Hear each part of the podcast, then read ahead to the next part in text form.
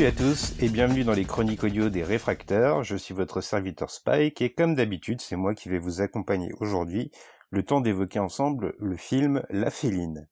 Et là, normalement, si vous êtes des lecteurs assidus de notre site, vous allez me dire, les réfracteurs, vous déconnez, La Féline, vous en avez déjà parlé il y a deux jours par écrit. Et effectivement, c'est vrai, sauf que par écrit, on s'était attardé sur la première version, celle de Jacques Tourneur sortie en 1942, et qu'aujourd'hui, dans cette chronique audio, il va être question du film de Paul Schrader, sorti en 1982, et qui est une relecture très libre du film original, qui était déjà inspiré d'une nouvelle de David Boden. Alors pour cette version, c'est Alan Horsby qui sera au scénario, mais le script va être très largement remanié par Paul Schrader, qui va en faire son film, n'hésitant pas à faire des changements drastiques dans l'œuvre originale. Alors si vous n'avez pas vu La Féline de 1942, le film de Jacques Tourneur, on vous renvoie à notre article, mais ne vous en faites pas si vous n'êtes pas très porté sur la lecture, je vais vous faire un petit résumé du film. Dans La Féline, on va suivre Irena, interprétée par Nastasia Kinski, qui gagne la Nouvelle-Orléans pour rejoindre son frère Paul, interprété lui par Malcolm McDowell. Arrivé sur place, on constate que la ville est prise dans l'effroi puisqu'une mystérieuse panthère sème le trouble et les victimes sur son passage. Assez rapidement, le récit va basculer dans le fantastique et on va comprendre qu'en fait cette panthère n'est autre que le fameux Paul qui possède la capacité de se transformer en félin. Alors de capacité, on fera mieux de parler de malédiction puisque ce personnage est maudit par sa soif de sang. En parallèle de cette intrigue, qui s'inscrit pleinement dans la lignée d'un film d'horreur, on va vivre aussi la romance qui va unir Irena à Oliver, John Hurd, le responsable du zoo de la Nouvelle-Orléans, et alors que la jeune femme se découvre une attirance sexuelle pour cet homme, elle va craindre elle aussi, comme son frère, d'être frappée par la malédiction qui la transformerait en féline. Dans le film de 1942 de Jacques Tourneur, on avait évoqué les codes de censure qui s'appliquaient à l'époque sur le film. Paul Schrader n'est plus du tout soumis à cette contrainte. La Féline de 1982 va globalement moins jouer sur la suggestion que ce que proposait Jacques Tourneur. Pourtant, même si on aime l'imagination de ceux qui doivent s'affranchir des codes, on constate que cet espace de liberté supplémentaire, Paul Schrader va l'utiliser pour être très démonstratif. Il va être dans une démarche artistique totale. Un processus qui peut un peu choquer. La féline est parsemée de nudité, de sang et d'autres fluides corporels complètement dégueulasses, mais mis en image avec inventivité. Finalement, ces éléments un peu dégoûtants, ils sont toujours amenés dans le film pour prolonger une idée. Ils sont une espèce de ponctuation de point final à certaines phrases et à certains axes de réflexion de Paul Schrader. Alors ces scènes de nu, elles vont un peu crisper certains membres du casting, avec en tête John Hurd qui a failli refuser le rôle à cause de ça. Et il faut d'ailleurs noter que dans la vision originale de Paul Schrader, les corps dénudés étaient beaucoup plus présents. Mais le regard du cinéaste ne se veut jamais vulgaire. On n'est pas face à des bimbos qu'on dénuderait bêtement pour affrioler le jeune public. On est plutôt dans une espèce de fascination qu'a Paul Schrader pour le corps de Nastasia Kinski qu'il filme avec énormément de volupté. Il met en valeur ses courbes, en général dans des jeux d'ombre et de lumière très séduisants, et la beauté naturelle de l'actrice va finir d'envoûter le public totalement. On peut d'ailleurs noter que la femme félin, Nastasia Kinski la joue à la perfection. Elle est parfois envoûtante, parfois fuyante, parfois caressante, puis à d'autres moments elle va se montrer très mordante. Elle est la parfaite incarnation de la femme animale.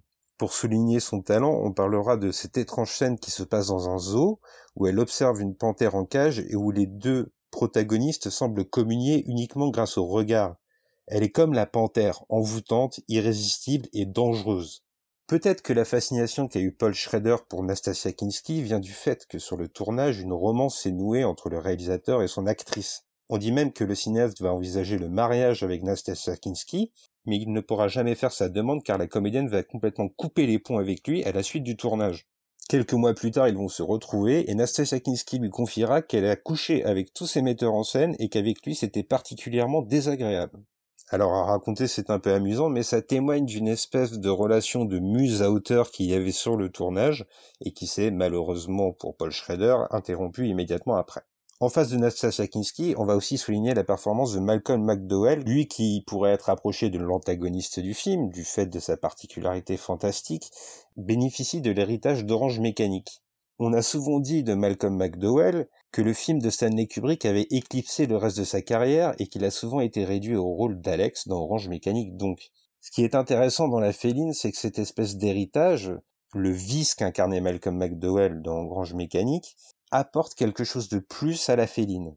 Il y a une dimension supplémentaire dans l'imaginaire collectif qui est associée à Malcolm McDowell et qui en fait naturellement l'incarnation de la perversité. Mais il serait complètement ridicule de réduire sa performance à ce simple détail. Dans la féline, il incarne aussi parfaitement l'instinct animal qui sommeille en chacun de nous. Et par extension, et ce sera d'ailleurs le thème central du film, Paul Schrader va y associer la soif charnelle, l'appétit sexuel. Malcolm McDowell traque ses victimes, et les mises à mort vont toujours être associées à une notion de sensualité. Finalement, dans le long métrage, Malcolm McDowell, il incarne le parfait boogeyman. Il est à mi-chemin entre le vampire, dans cette façon qu'il a d'ensorceler les femmes sur qui il jette son dévolu, mais aussi plus trivialement du loup-garou, ne serait-ce qu'à travers sa transformation. Alors ce parallèle, il peut sembler un peu culotté, mais il n'est pas innocent.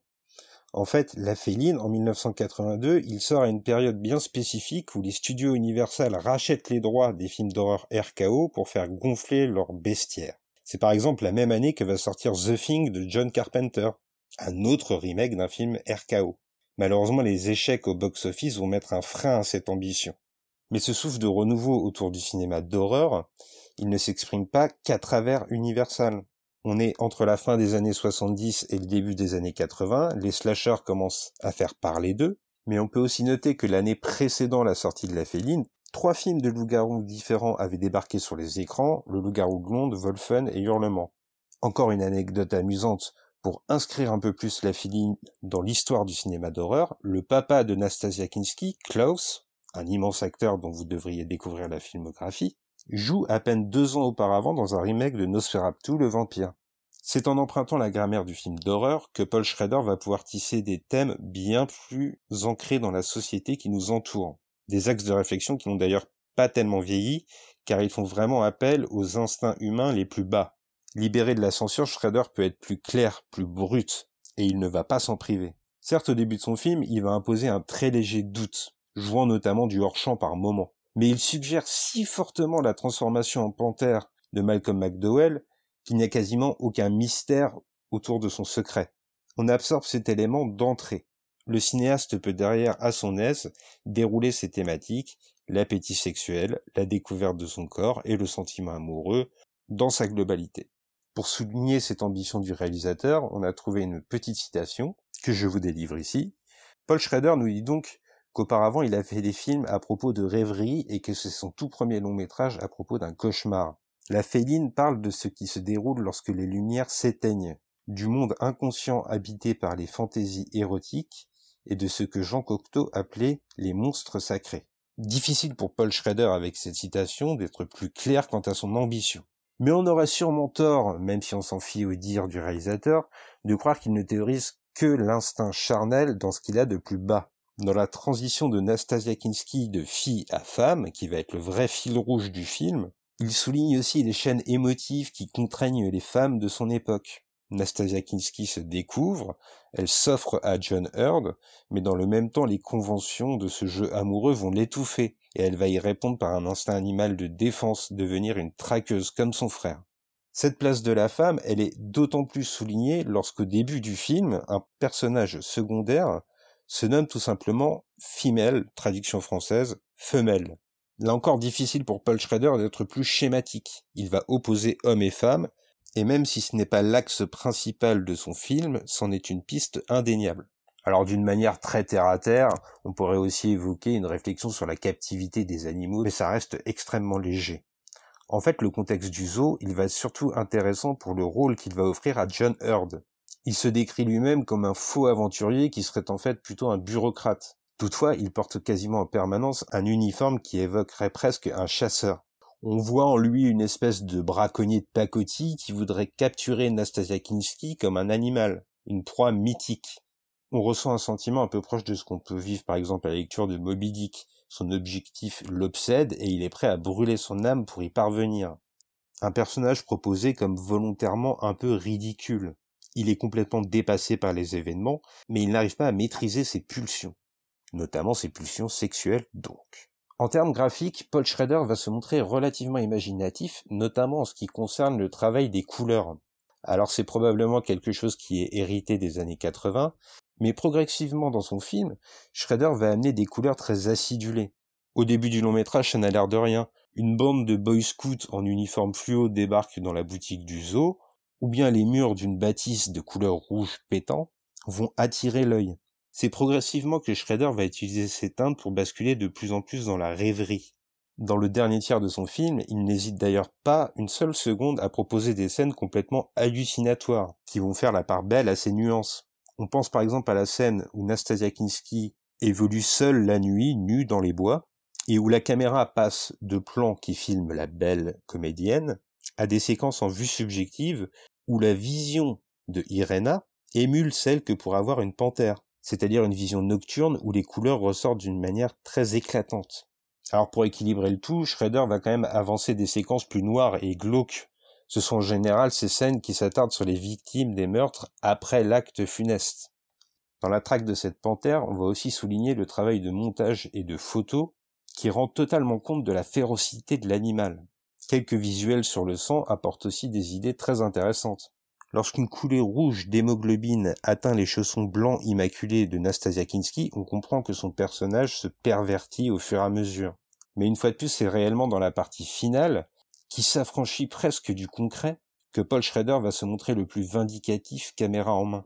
Il va pousser son voyage aux confins de l'imaginaire et du ressenti brut du spectateur une sorte de rêverie, ou plutôt de cauchemar comme le disait Paul Schrader, appuyé d'une part par une excellente BO de Giorgio Moroder, à l'image de son travail habituel, c'est-à-dire un mélange de basses lourdes et de sonorités très électriques qu'on associe souvent aux compositeurs, mais aussi grâce à une douce chanson du génial David Bowie qui en fredonnant simplement un petit air sans parole convoque parfaitement l'ambiance mystique initiale que Paul Schrader souhaite insuffler au récit. Au cœur du film, il y a aussi le mystique voire le religieux. On nous explique que cette transformation en panthère, elle prend ses racines dans des temps immémoriaux. Mais au-delà de cela, Paul Schrader va proposer des symboles religieux partout dans son film et principalement dans la phase d'installation du récit. Il y a des croix autour du cou des personnages, cela on y est plutôt habitué dans les films, mais le metteur en scène ne va pas s'arrêter là. Par exemple, dans un hôtel miteux, il va afficher une reproduction de la scène, le tableau de Léonard de Vinci. Encore plus parlant, il y a le fait que Malcolm McDowell soit un homme d'église dans le récit. À ces symboles ésotériques, il faut aussi rajouter l'esprit de la Nouvelle-Orléans. Alors ça ne parle pas forcément au public européen, mais dans l'imaginaire des Américains, la Nouvelle-Orléans, c'est vraiment un mélange de culture et de religion énorme. En s'installant dans cette ville, on convoque une atmosphère qui rajoute à la lignée familiale étrange de nos héros. En utilisant cette ville, on convoque fatalement un imaginaire la Nouvelle-Orléans porte en elle une part de culture catholique traditionnelle, certaines influences hispaniques, mais peut-être et surtout aussi des traits de la culture créole, voire vaudou. Un choix qui n'est vraiment pas laissé au hasard, puisque Paul Schrader dira que lorsque l'on a affaire au fantastique, on a besoin d'une place spéciale pour que les gens acceptent le mythe. La Nouvelle-Orléans est l'une de ces villes où tout peut arriver et tout est sûrement arrivé d'ailleurs. Enfin, on soulignera aussi que Schrader est maître pour introduire progressivement les éléments de son récit. On va prendre pour exemple la fameuse panthère. On en voit d'abord la queue sous un lit, puis ensuite on la découvre à travers un écran de caméra de sécurité, puis ensuite derrière des barreaux, avant enfin que Paul Schrader nous confronte face à face avec elle. Le cheminement sentimental logique d'Irena se fait lui aussi sur ce même rythme, cette douceur. Paul Schrader nous démontre qu'on peut être brusque, qu'on peut choquer par des visuels, mais qu'on peut aussi être particulièrement méticuleux quant au tempo de son film et au rythme auquel on délivre les réponses. Le cinéaste trouve toujours du rebond. Ça n'a l'air de rien, mais pour faire naître l'horreur, c'est essentiel. La crainte du spectateur, elle naît de ce procédé de révélation au compte-goutte. Plus on appréhende l'animal, plus la trouille va monter en nous et plus le film va pouvoir s'épanouir dans son message et le délivrer avec une force indéniable. Enfin et pour conclure, j'aimerais étendre un peu le débat. Un peu plus tôt, j'avais fait un parallèle entre le personnage de Malcolm McDowell et la figure du vampire et du loup-garou dans la culture populaire. Cela fait directement écho à une conviction qui est la mienne, celle qui viserait à dire que les grands récits ne meurent jamais, ils finissent par se transformer. Il y a quelques jours, j'écoutais par exemple l'excellent podcast consacré aux Universal Monsters, c'est-à-dire Dracula, Frankenstein, la momie, etc. Un podcast que je vous recommande chaudement, mené par l'ami Rémi et ses complices Steve et XP, sous le label Galaxy Pop. Alors que les trois comparses détaillaient la genèse de ces films, Il mettait l'accent sur la transformation que subissait un livre pour être ensuite adapté au théâtre, puis ensuite au cinéma. Eh bien finalement, La Féline, c'est un peu la même chose. Certaines idées étaient présentes dans le livre original, signé David Boden, puis l'histoire s'est transformée en 1942 pour prendre la teinte de son époque, avant ensuite d'arriver entre les mains de Paul Schrader en 1982, qui va lui aussi apporter une couleur différente à ce mythe. Alors certes, ces humanoïdes panthères ne sont pas restés dans la postérité au même titre que les vampires, etc. Mais ils ont indéniablement emprunté le même chemin. Alors ça n'est pas très grave si ces monstres mythologiques n'ont pas la renommée et la noblesse qu'on devrait leur accorder, puisqu'ils remplissent parfaitement leurs deux missions principales. La première, c'est parler au public. Ils évoquent quelque chose. Le monde de l'imaginaire rejoint l'âme du spectateur, et ce dialogue particulier, il se fait sur un vocabulaire propre à ces grandes figures de l'horreur. La deuxième mission, c'est de ne pas s'arrêter à un simple film qui reposerait sur des jumpscares, mais de proposer des vrais thèmes. Et là-dessus, on ne peut rien reprocher à Paul Schrader, qui d'un bout à l'autre de son film va s'attarder à disserter sur les pulsions humaines les plus basses. Alors on va donner un 8 sur 10 avec un gros coup de cœur pour La Féline, et on le recommandera à tous ceux qui pensent avoir fait le tour des films d'horreur des années 80 et qui seraient prêts à se laisser séduire par un nouveau personnage horrifique porteur de thèmes de société importants. Je vous remercie de m'avoir écouté, j'espère que cette humble chronique vous a plu. N'hésitez pas à la partager si le cœur vous en dit, et avant de se quitter, j'aimerais remercier Gré Pigeon, un ami des réfracteurs, qui nous a suggéré ce film sur notre Discord, qui est désormais ouvert au public, et sur lequel vous pouvez venir discuter avec nous de cinéma et nous proposer des films pour de prochaines chroniques audio. Le lien du Discord sera mis dans la description. Vous pouvez d'ailleurs retrouver Gré Pigeon dans le podcast Comics Fair, qu'il anime avec Spade, qui s'attarde sur l'histoire du comics, un vrai rendez-vous de passionnés immanquables, auquel je suis personnellement devenu très fidèle. Je vous donne rendez-vous par écrit sur le site lesrefracteurs.fr ou pour une prochaine chronique audio, et en attendant, on vous fait des bisous, miaou